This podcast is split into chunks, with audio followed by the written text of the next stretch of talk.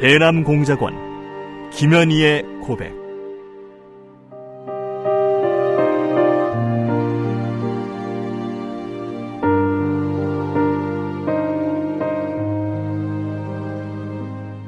나는 김정일의 친필 지시로 1988년 남조선에서 열리는 서울 올림픽을 파괴할 때 대한 공작 임무를 받고 100여 명의 남조선 노동자들이 탔던 비행기를 공중에서 폭파시켰다.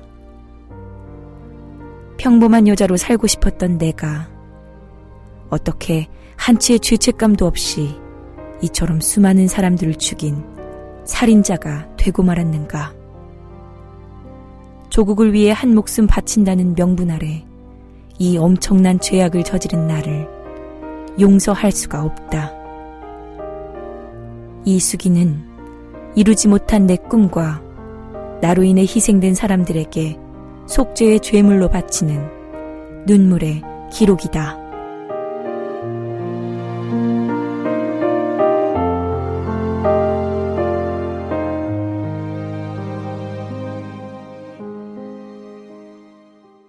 남산 지하조사실 열두 번째 나중에 안 일이지만 이곳에서는 사탕가루 사용이 지나쳐 당뇨병이 생긴다 하여 가능한 한 먹지 않는다는 것이었다. 사탕가루가 남아돈다는 사실을 알고 얼마나 낯이 뜨거웠는지 모른다. 과자와 음료수를 벌려놓고 먹으면서 수사관들은 잡담하듯이 여러 가지를 물었다. 주로 가벼운 질문이었다. 마카오에서 본 영화의 주인공 중에 생각나는 사람 없어? 이소룡. 신이찌와는 한동안 같은 방을 썼는데 별다른 남녀 관계는 없었어? 없었다. 려가 담배는 신이찌가 씹으라고 해서 씹은 거야? 중국인이며 조선족들도 많이 만나봤을 텐데 조선 욕 좀 아는 게 있어? 갔나? 그들이 이런 질문을 하면 나는 짧게 대답하곤 했다. 독약이든 려과 담배에 대한 질문이 나왔을 땐 답변을 할 수 없었다. 혹시 내가 답변을 하지 않으면 좋은 분위기가 깨어질까봐 울먹이며 넘겼다. 조선 욕에 대해서는 생각해 볼 겨를도 없이 얼른 간나라고 대답했다. 저녁 식사 후에는 나에게 다시 백지를 주면서 학력과 경력을 상세히 적어내라고 한다.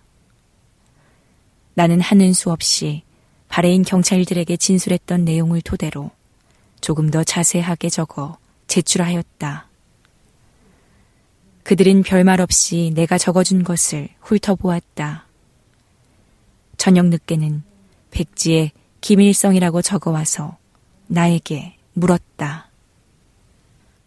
이 사람 본 적 있어요? 내가 텔레비전에서 본 적이 있다고 말해주자 중국어로 읽어보라고 했다. 나는 진느청 하고 읽었다. 내가 쉬겠다고 자리에 누워 잠이 아직 들지 않은 채 눈을 감고 있는데 수사관들끼리 또 수군대기 시작한다. 저런 고운 애를 정치 도구로 삼다니. 김일성은 정말 나쁜 놈이야. 죄는 죄지만 인간은 좀 불쌍하다. 김일성이가 죽일 놈이지 뭐. 나는 이 담화 내용을 듣다가 강한 반발심을 느꼈다. 벌떡 자리를 박차고 일어나 수사관들의 따기를 한 대씩 올려 붙여주고 싶었다. 야, 이 갓나 새끼들아. 어디다 대고 나쁜 놈, 나쁜 놈 하는 게냐? 감히 우리의 위대한 수령 김일성 동지께 못하는 말이 없구나.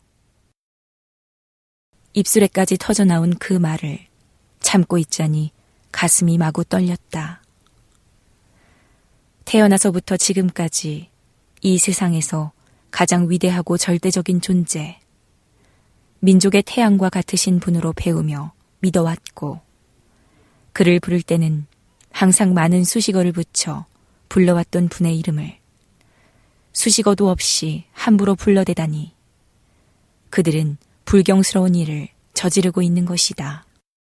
그런데 한술 더 떠서 나쁜 놈 죽일 놈이라고 하다니 분개하지 않을 수 없었다. 한편으로는 너무 놀라고 분대로 못해서 가슴이 쿵쿵 뛰었다.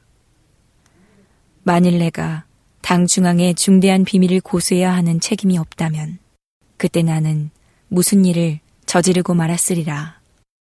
내 위장 신분이나 정체가 탄로나는 것 따위에 사소한 일은 안중에도 없을 정도로 흥분해 있었다. 단지 남조선역에 끼 칼기 폭파에 관한 크나큰 비밀을 지켜야 한다는 생각 때문에 간신히 참았다. 그 수사관들과는 다음 날부터 쳐다보기도 싫었고 묻는 말에 대답도 하기 싫었다. 잠을 청했으나 흥분한 탓인지 도저히 잠이 오질 않았다. 짤막한 조사였지만 낮에 있었던 질문이 신문의 시작인 듯 했다. 그날이 남조선에 끌려온 지 사흘째 되던 12월 17일이었다. 내일부터는 내가 적어준 학력과 경력을 가지고 더 세부적으로 묻고 고화되고 사람을 들볶으면서 본격적인 조사를 시작할 모양이었다. 나는 잠들지 못한 채 몸을 뒤척이며 이런저런 대책을 궁리해 보았다.